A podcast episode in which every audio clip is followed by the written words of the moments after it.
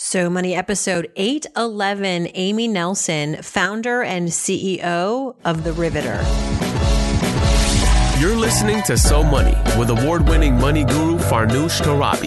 Each day, get a 30 minute dose of financial inspiration from the world's top business minds, authors, influencers, and from Farnoosh herself. Looking for ways to save on gas or double your double coupons? Sorry, you're in the wrong place. Seeking profound ways to live a richer, happier life. Welcome to So Money. One of the things that really spun me down this path was reading Lean In by Sheryl Sandberg. And it wasn't necessarily what was in the book um, that, that did it, it was a footnote. There's a footnote in that book that says 43% of highly trained professional women in America off ramp after they have kids. Mm-hmm. And when I read that, I was like, if this is true, the entire system's broken. We all know it, and we're not doing anything about it. Like many moms, our guest today, Amy Nelson, did not want to quit her profession, but felt there were many forces at play keeping otherwise career ambitious women like her at home after having their children. And one of those major headwinds was the workplace itself. Welcome back to So Money, everybody. I'm your host, Farnoosh Torabi. This is a topic that I'm obsessed with how to keep more women working, if that's what they want to do. You know, upon announcing she was pregnant with her first child, Amy, who was an attorney at the time, noticed, you know what? My workload's diminished. I'm not getting as many interesting cases. And she felt that it was a bit of discrimination. It was unfair. She thought she was on track to become a partner, wondered now if it would ever happen given this corporate environment, this culture, this attitude towards mothers, working mothers. So she decided to do something about it. Today, Amy is the founder and CEO of The Riveter, a female focused co working space in Seattle. The company might be coming to a city near you. It's growing fast, it's secured over $5 million in funding, and it's expanding to more locations. And she has through it all, become quite the thought leader around all things related to women, work, motherhood, and feminism. I look to her as a big leader in this space. I'm a fan and excited to share her work and ideas with all of you. Here's Amy Nelson. Amy Nelson, welcome to So Money. Thanks so much. Excited to be here. I am so happy to connect with you. I've been following you actively on social media. I first learned about you after you wrote a really important piece in Forbes about your interpretation and un- disappointment really with a New York Times piece uh, it's actually a recurring piece in the weekend uh, New York Times in the weekend business section where they uh, follow a, a CEO and kind of give us a day in the life of a CEO with the hopes that it will teach other CEOs and other aspiring CEOs how to make things kind of work outside of work. And, and um, in this case, you were very disappointed in the portrayal, and it kind of I, I like beginning here because I think it really captures the essence of like what your goals are, what your message is, and also brings us back to the Riveter, which I want to talk about. But tell me what about what really irked you about this piece and what you think it says about where we are today when it comes to recognizing the the wins of men and women at work. Yeah, I mean, I think so. I'll, I'll, preface this with I am the mother of three young daughters who are aged four, two, and one. And I think, you know, I was a corporate litigator for a decade before I founded my company, The Riveter. And I often felt like I had to be an attorney like I wasn't a parent, um, you know, kind of not acknowledge that part of my life. And when we tell stories about our success in business and the world without talking about all of the other pieces that have to come into place for that to work, I think it's a detriment to all of us. I think it's a detriment particularly to women because until and unless we have a real conversation about how women do make it all work, and I, I say that to women because look, I mean, women still are the majority of primary caretakers in America. Biologically, um, we play a different role in um, in bearing children, um, and so I think that you know women are still seen very differently in corporate America, and all the numbers tell us that. But so I think if until and unless we have a real conversation about how women parent and show up in the workplace, I think outdated ideas of how that should happen will remain in play. And then we don't also force the conversation of how men are parents and show up in the workplace. Mm-hmm. And so the the New York Times column, it really it framed the you know the success of Chris O'Neill, who is an incredible executive. And this is this my column was not a knock on him; it was really a knock on how the New York Times you know wrote this piece. Um, but it was this incredible piece about how he went through his day and lived his life, and it mentioned that there were two children, and you know it mentioned these things, but it didn't talk about all of the people that helped Chris you know, make this day possible where he can work and succeed and, and live his life and all of the different kind of apps we use or all, or all of the different pieces that we put in place to make it work. And I think that we have to do that if we want to have change in corporate America. It was a really important feedback that you gave, and hopefully, um, it will inform them as they continue to profile men and women in the workplace. And I think, you know, from my perspective, Amy, I, I see you as someone who's become uh, an increasingly uh, important voice, a leading voice on a lot of issues relating to motherhood and career. Has this always been something that you have been an advocate for or very vocal on, or is it becoming more and more sort of a sense of urgency for you as you build this company and as you now ha- like you said you have three kids. So at this point you have a lot of experience. Um, you've lived your so life. many, yeah so well where, where, does it um, come from? Where, what fuels you? So i think you know um, I've always thought about where women, where and how women exist in our society and, and wondered why we have all these differences, the outcomes, right? We're over half the population, but there are more Fortune 500 CEOs named John than there are women, which like that is like a distressing fact. Um, and so I've always wondered how you change that. For me, you know, I was a corporate litigator before I before I started my company, and I worked on Wall Street. I was more often than not the only woman in the room, and I succeeded in those rooms. And so I think perhaps in my 20s, I didn't think about this as much, and I think that's probably kind of endemic across society. We often don't think about a problem until we're in the middle of it. And I think we need women to be thinking about this from day one because, you know, the, the gender pay gap, all of this, it all impacts us from the day we start working. Um, and when it really started to hit me, it's like I felt like I was perceived differently the day I announced I was pregnant with my first child. I felt like I, I was given different cases. You know, it was just, it was different, right? And so that's when I really wondered, like, where is this coming from? Because I don't feel like a different person. My work ethic hasn't changed. My ability to do the job hasn't changed. And that to me became the central part of my life of figuring that out. And one of one of the things that really spun me down this path was reading Lean In by Sheryl Sandberg. And it wasn't necessarily what was in the book um, that that did it. It was a footnote. There's a footnote in that book that says 43% of highly trained professional women in America off ramp after they have kids. Mm-hmm. And when I read that, I was like, if this is true, the entire system's broken. We all know it, and we're not doing anything about it.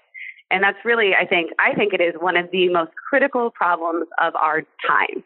I think, you know, we grow the economy through productivity and population. If we are losing all of these educated women, our productivity will never grow. And so there's so much that we could have if we found a way to keep women in the workforce. So what do we do to do that? Right. Well, which brings us to your um, your your business and this amazing co-working space that you've developed. But but just to layer on to what you said, I couldn't agree more that this um, this trend and this increasing trend, really, the New York Times actually published some new data, academic data, looking at the numbers of women college educated, career ambitious, arriving at parenthood, and then their careers being interrupted because of the unexpected costs of childcare. They weren't prepared for how to navigate their careers and all of that, all of those important things that you kind of have to learn, unfortunately, like on the job.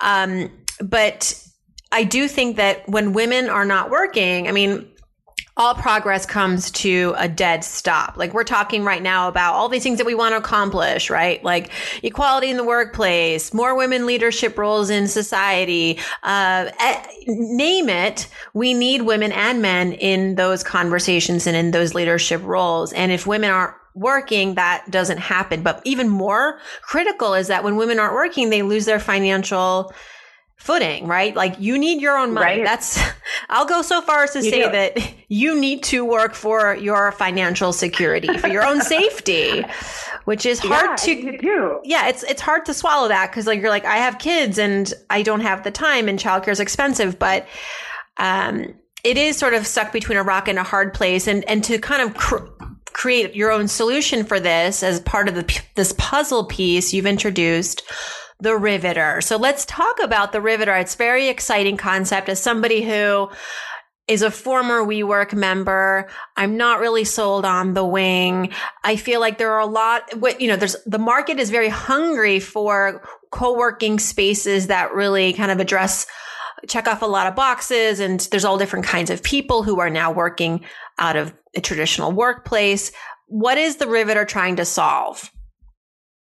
Yeah, so I mean, we, we really stand in the middle of a place like WeWork or a place like The Wing, both of which I think are doing a good job in the arena that they work in. Um, but WeWork is really built for you know, scalable companies or enterprise companies. I mean, you walk in, it's you know almost entirely private offices, and then The Wing is also fantastic, but um, you know, it's uh, it's mo- mostly open space, and men cannot join as members. And so, what if you're a woman who works with people of other genders, or or you don't identify with a gender, and you need a workplace um, where you can do all of those things, but that's really built for you.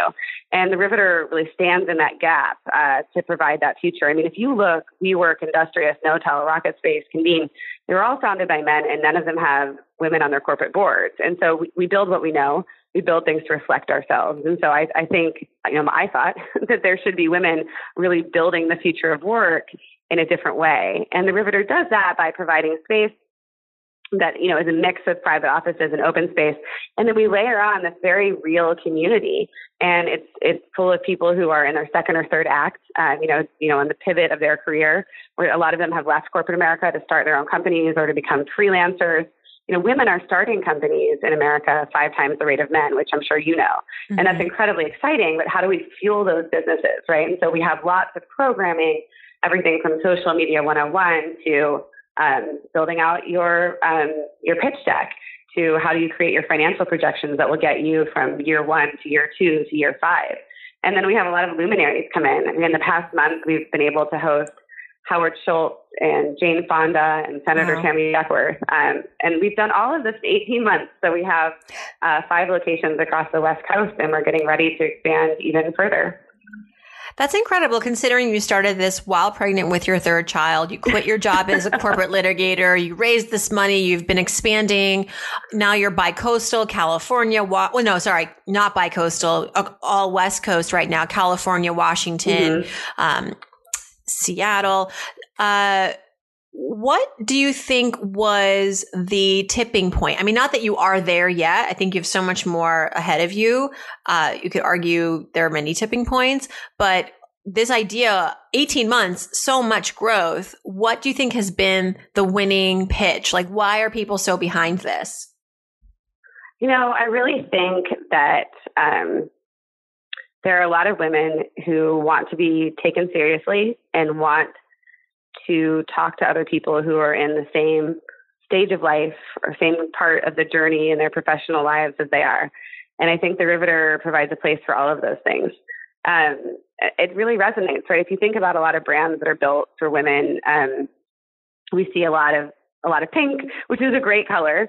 Um, but you know, and I think, but I think there's a lot of opportunity to create something that says, look, we get it you're building something really serious. We're here for you. We want to provide a space for you to host your meetings, to host your events, and to talk to other women who are in the same position. And that's really what we try to do. And I think it's resonated immensely. I also think, I mean, it's, you know, it's interesting. We've talked about the fact that I have three kids. Um, but I think there's so much maternal bias in America and there are, there's so much just kind of conclusory thought that women check out when they have kids. And it's just the opposite. The opposite is the reality. And so to even note that is really incredible, pow- incredibly powerful. I mean, I was, and we talked about the article I wrote about the New York Times column. I was shocked when that just went viral and there were over 300,000 reads of it in a couple weeks because I was really just talking about women and work. But there is a hunger for that conversation and for women in that position, which is my position, to be heard. Maternal bias for sure. What would be your advice to a woman today who is lo- obsessed with her career, college educated, you know, doesn't want to become that footnote statistic and lean in the 43% of women who uh, become mothers and off ramp indefinitely because they just don't know how to navigate it all or they can't afford it. What would be your top tip? You know, something that maybe you haven't, you don't think is, is discussed enough or preached enough. Like we know, obviously, you have to have money and, you know, love your job and have a support system. But what else do women really need to, to plan for or know about before they arrive at motherhood? I think we all need to hold corporate America's feet to the fire. And one of the ways that we can do that is by researching what their track record is in terms of, of women in the workplace what type of parental leave do they offer? What do they offer when you return to work with breastfeeding? That's a huge moment in time when people leave is when they're not able to find a way to, you know, to continue to nurse when they want to and they return to work. Um, what what do they do in terms of flexible work options? How many women are in leadership? Do they talk about a pay gap? Right? I mean, Salesforce talks very publicly about how they had a pay gap, a gender pay gap, and they fixed it. Right? If I hear one more person tell me it'll take like 122 years to fix the gender pay gap, I think my head will explode because you could actually fix it tomorrow.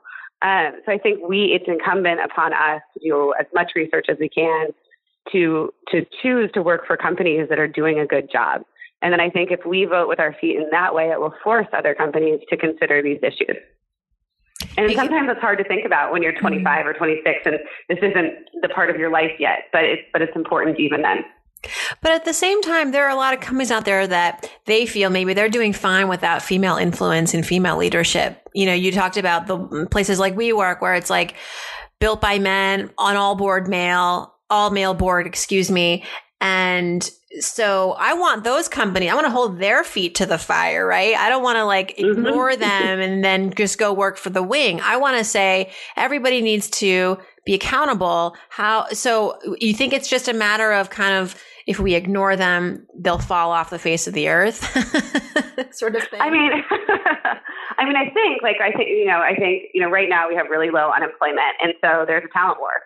And so if if we're choosing not to go work for companies that mm-hmm. we think mm-hmm. aren't doing a good job with women, my hope would be that those companies would then reform their policies uh, so that they could attack, attract and retain talent. Um, I hope that's not wishful thinking. Um, but I also think, you know, I, I think it's I think it's really important that journalists hold people accountable. Um, you know, we just we just saw the the New York Times piece last week about Google, right? How they gave Andy Rubin a ninety million dollar exit package after credible allegations of sexual harassment. That can't happen, right? And, right. and one of the ways that we create we stop that from happening is by publicly holding companies accountable. Those are things that are really important that we do. I mean, look, this has to be such a multi layered solution. I think that structural sexism, structural racism, structural ageism, all of these things are the great problems uh, of today that we really have to tackle, and they're complex. Hmm. Well, I love all your convictions around motherhood and career, and I'm really curious to dive into uh, more on your your financial convictions. And a question that I always mm-hmm. like to sort of break the ice with all the guests when it comes to money is to share with us one of your money philosophies or something that you firmly believe in when it comes to your money and maybe uh, women and money. Mm-hmm. Um, I think one thing that's really important. Um, entrepreneurs talk a lot about your runway and you know drawing out your financial projections so you know how much time you have. I think it's so critical to do that for your household. um, you know, we, my husband and I, my husband also works. Um, and so we, you know, we have a monthly budget and we know what we can spend on childcare. We know what we can spend on food and sticking to that gives us parameters and helps us make choices. And I think that's really important and also helps us figure out what to prioritize. You know, saving for our children's college is a priority. So that's part of the budget. Um, and I think it's really important to, to treat it like it's your business. You are the CEO of your family. I think that's is that kind of how you see yourself and your husband as like co-CEOs of your family? Yes, we do. Yeah, I mean, it is like there's there's money coming in, there's cash flow, there's money going out, and all of these things are really important. Um, so so I, I like I look at the financial. Uh, I guess you could put it this way: the financial model for my family, as much as I look at it for my business. What was your upbringing like, as far as your financial lessons learned and your introduction to money? Was there a, a memory that really sticks out? Yeah, I think, you know, um, uh, in terms of my upbringing, I had two parents that worked and I grew up in kind of a, in a middle class, you know, household. Um, and I think the most important lesson I learned, right, was saving for the things that you prioritize. My parents saved for college, um, but I always knew that that would be it, right? That I would have to pay for graduate school if I wanted to go. And so that was something I always thought about and that I saved for because I was taught to save. And so I paid my way through NYU Law School and I did have to take out loans, but I was able to pay for some of it up front because I'd saved. Um, so it's kind of a culture of prioritize your spending, save for what you want in the future. And now three kids. How old are they? Your kids, and, and have the money conversation started? Are they asking you about? Are they asking you uncomfortable questions about money, as most kids end up doing? So my kids are four, two, and one. Okay, so, so no, no. they have not started asking about money. But it's really interesting because they do see a consumer culture. You know, when when we if if we break something or we run out of something, my oldest who is four, Sloan, she'll say, "Well, you'll just go buy a new one, or you can just go buy more." Mm-hmm. And so it's interesting to think about when I start having the conversations with her about, yes, in theory, I could just go buy more, but what does that mean? How do we make that choice? Right? How, how do we choose how we spend our dollars? And so that's something I think those will be the early conversations that we have about it. Yeah.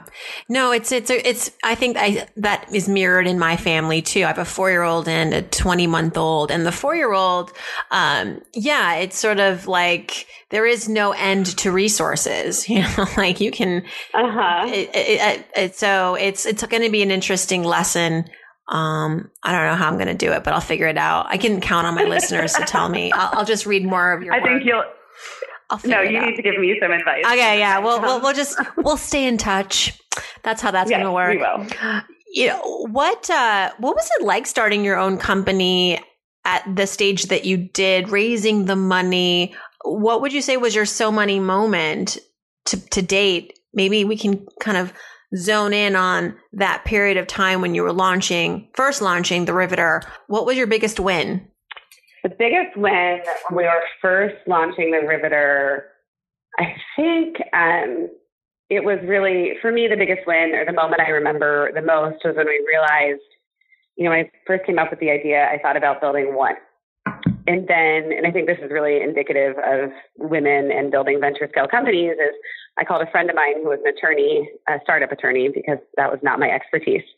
And I told him about the Riveter and asked whether I should start an LLC or a C corp. And he took me out for a drink after after we talked on the phone.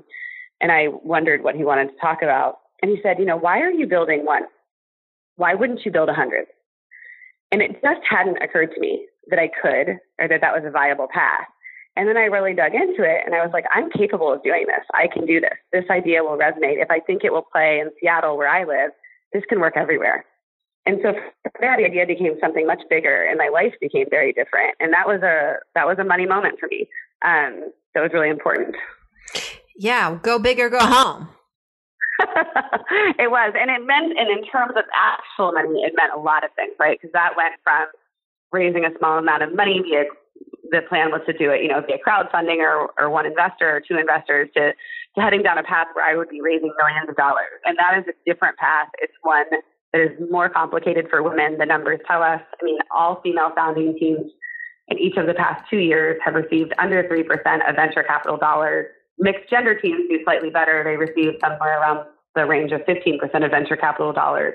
But that does still mean that the vast, vast majority of venture capital dollars go to all male founding teams. Um, and that's a real thing. And it's, I don't say that to complain, but I say it to, to note that like it's just something that's really different. Mm. Which I almost see as an opportunity, right? Like the money's out there and we know the Mhm. statistics now. So use that to your advantage, right? People want to make change. Right. And I've actually talked to investors who are looking actively for female companies, female founders to work with, and they feel like they're not being solicited enough uh, in some cases. So I think it goes both ways. I think probably more is there's a there's perhaps a know, what do you call it? I don't know, like a bias or just a resistance to working. We know there's bias, frankly, to working with female founders, especially mothers. Yeah. Do they have the capacity? Or do they really have the time? Are they committed? Give me a break. Yeah. Uh, I, yeah I mean, I know. It's ridiculous. we're the most it's so, yeah. like time management is our thing, okay? Because we we know more than anybody else how how precious of a commodity that is. Uh, No, I think that I think we need to completely reframe motherhood as this incredible strength because it is. I mean, it teaches us to be better leaders. It teaches us to be more efficient with our time. Um, I think it gives us empathy in a different way that is critical to growing a business. And I am so tired of people thinking of motherhood as a weakness because I think it makes us warriors. There's your next article. Uh, if you haven't already wrote written it, I think that's a, that's a book. That's probably I wrote about an article about how motherhood made me richer, and uh-huh. I was like, I uh-huh. can't scientifically prove it because um, I'm lazy and I didn't look at the all the research. But I have a feeling that you know, like you said, the empathy, the time management, the uh, the ability to kind of rank priorities like a ninja in your head, like you didn't before in your 20s, is all super powerful, powerful traits of moms and dads who choose to go there. But I think it's very instinctive to moms, um, I will say. So, what about failure though? Let's talk a little bit about the dark side of you know, maybe trying to raise money for your company or in your personal financial life, a financial situation incident that you learned tremendously from. Yes. Um, wow. I think you know, I will say when I started the Riveter, I didn't have a concept of how closely I would have to monitor my cash flow. Cash flow is king when you're starting a business, and it's really everything in the early days. And you need to really understand on a daily, weekly, and monthly basis what's coming in and what's coming out. And I had to learn some hard lessons about that in the early days. Um, it's not the sexy or the glamorous work but it is the day to day work that allows you to grow and to scale. Um, and so now, I mean, it was putting, for me, it was, you know, putting in place the pieces and the people that would allow us to be successful and also be very responsible with our money. I mean, there are a lot of companies that raise a lot of money to grow that really don't have any intention of getting to profitability. It's something that's really important to me is getting to profitability and getting to a place where the Riveter can continue to scale by self-funding. Um, and so and so that's the path that we're headed down. It will take us a few years to get there, but um, learning how to manage all of that cash flow has been one of the hardest pieces eh, of building this business, but the most critical. Mm. And are you getting help with that? Do you have an outsider? Yes. Mm-hmm. yeah. Yes, I am. So, um, you know, one thing you learn as a founder is you hire is that you need to hire for your weaknesses and also hire to allow you to play on your strengths. Um, and so I have an incredible COO who came from a venture scale company where she was the vice president of global operations and worked with budgets around the world. And she's been fantastic in figuring out for us the best plan both in terms of reporting, in terms of budgeting, and then we have an excellent controller who helps us from the outside. Those are all big questions that you know I didn't know the answers to when I started. Is when do you bring on a CFO? When do you hmm. how, who do you work with to help you on the controller side? Um, and I think these are a lot of questions that everyone starting a business struggles with. And one of the things we do at the Riveter is bring those services to our members because we all have those questions. Yes. Lots of unknowns. We just have to charge ahead. Like I mean, the talk about closing the confidence gap, right? Like you just have to yeah. cross your fingers and jump. And uh, I guess that's part of you know the risk taking of being an entrepreneur. Um, it is November. We, we are airing this episode in November, and as part of our partnership with our sponsor, Chase Slate, we're asking guests what is the piece of financial advice you received that you're especially grateful for. The piece of financial advice I received that I was especially grateful for was to save and to diversify. Uh, we to keep our savings in different buckets, some that are riskier, some that are more steady. Um, and I think that's allowed us to grow our personal uh, wealth in a way that I'm really happy with. That was a good answer. That was a very good answer. Um, I will say too, one thing that's been great is we started doing a little bit investing in startups, a little mm-hmm. bit of investing in startups. And if you're if you qualify to be an accredited investor in your household, it is an amazing way, especially as a woman, that you can support other women is to invest in their startups and, and take some risks and some leaps mm-hmm. of faith, of course, with you know, you know, with thinking deeply about it and researching the market. But it's a it's, we need more women to invest in startups and just you can find early stage startups where you can invest as little as five thousand dollars and yeah. that's a great way to to learn to take risks in different asset classes. I just invested in my first female led startup. It's called Zeta. Congrats. Thank you. I'm really Awesome. excited. I, I I feel I know what I shouldn't get my hopes up, but I really feel strongly about this venture. It's called Zeta, and the idea is that it's a it's a portal for couples to manage their money openly and have transparency, be able to manage all their accounts in one place and you know really have this have use it as a platform to have important conversations. And um, the founder Aditi Shekar, if you're interested, she's been on this episode and you can look her up, Amazing. listeners. But um, I look forward to doing more of that as well. All right. Uh, let's do some so money fill in the blanks before I let you go back to your big, your big mission of helping to revolutionize w- women at work. just, just a small, small little thing you're doing. Um, really appreciate you having, really appreciate you being here.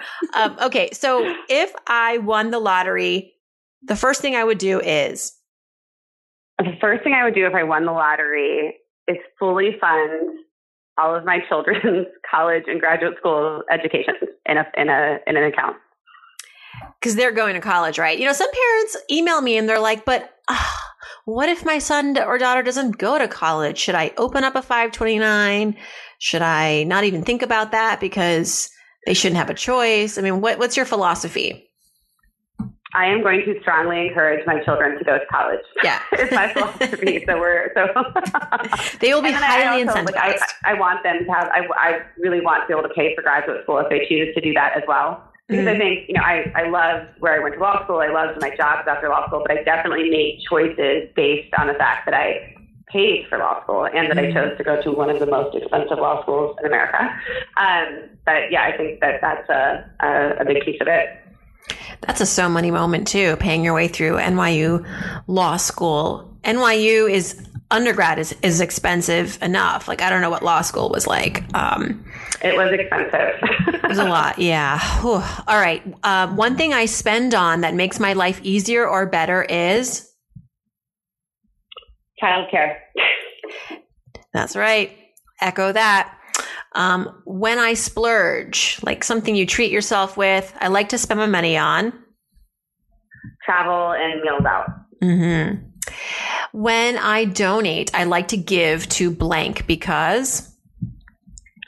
Um, I am a donor with an organization that provides diapers um, to babies in need. You actually, parents can- actually can't purchase diapers through federal um, assistance, which is a really shocking fact. Um, and it's just really important to me that all babies are able to have diapers. It's a really basic need. I also donate to political candidates I support. Rock on. All right. And last but not least, I'm Amy Nelson. I'm so money because. I'm Amy Nelson, and I'm so money because I have taken a big risk to build a really big company and change the world for women. And thank you for being a risk taker. We really appreciate it. And P.S. The Riveter is named after Rosie the Riveter, right? A cultural icon of World War II. How'd you come up with that name? It is, yep. It's named after Rosie the Riveter from World War II. And I did that because that was really the one time in American history when women defined the workforce. And I think we're ready for that to be the case again. All right. Thank you so much. Looking forward to it. I will be following you, Amy, and we hope to send more people your way. Have a great holiday. Thank you so much. You can learn more about Amy Nelson and The Riveter at theriveter.co.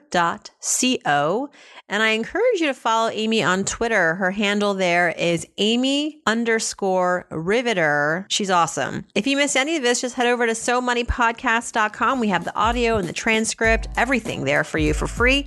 And if you have a question for me for our Friday episodes of Ask Farnoosh, if you want to co host Ask Farnoosh, just let me know by clicking on Ask Farnoosh.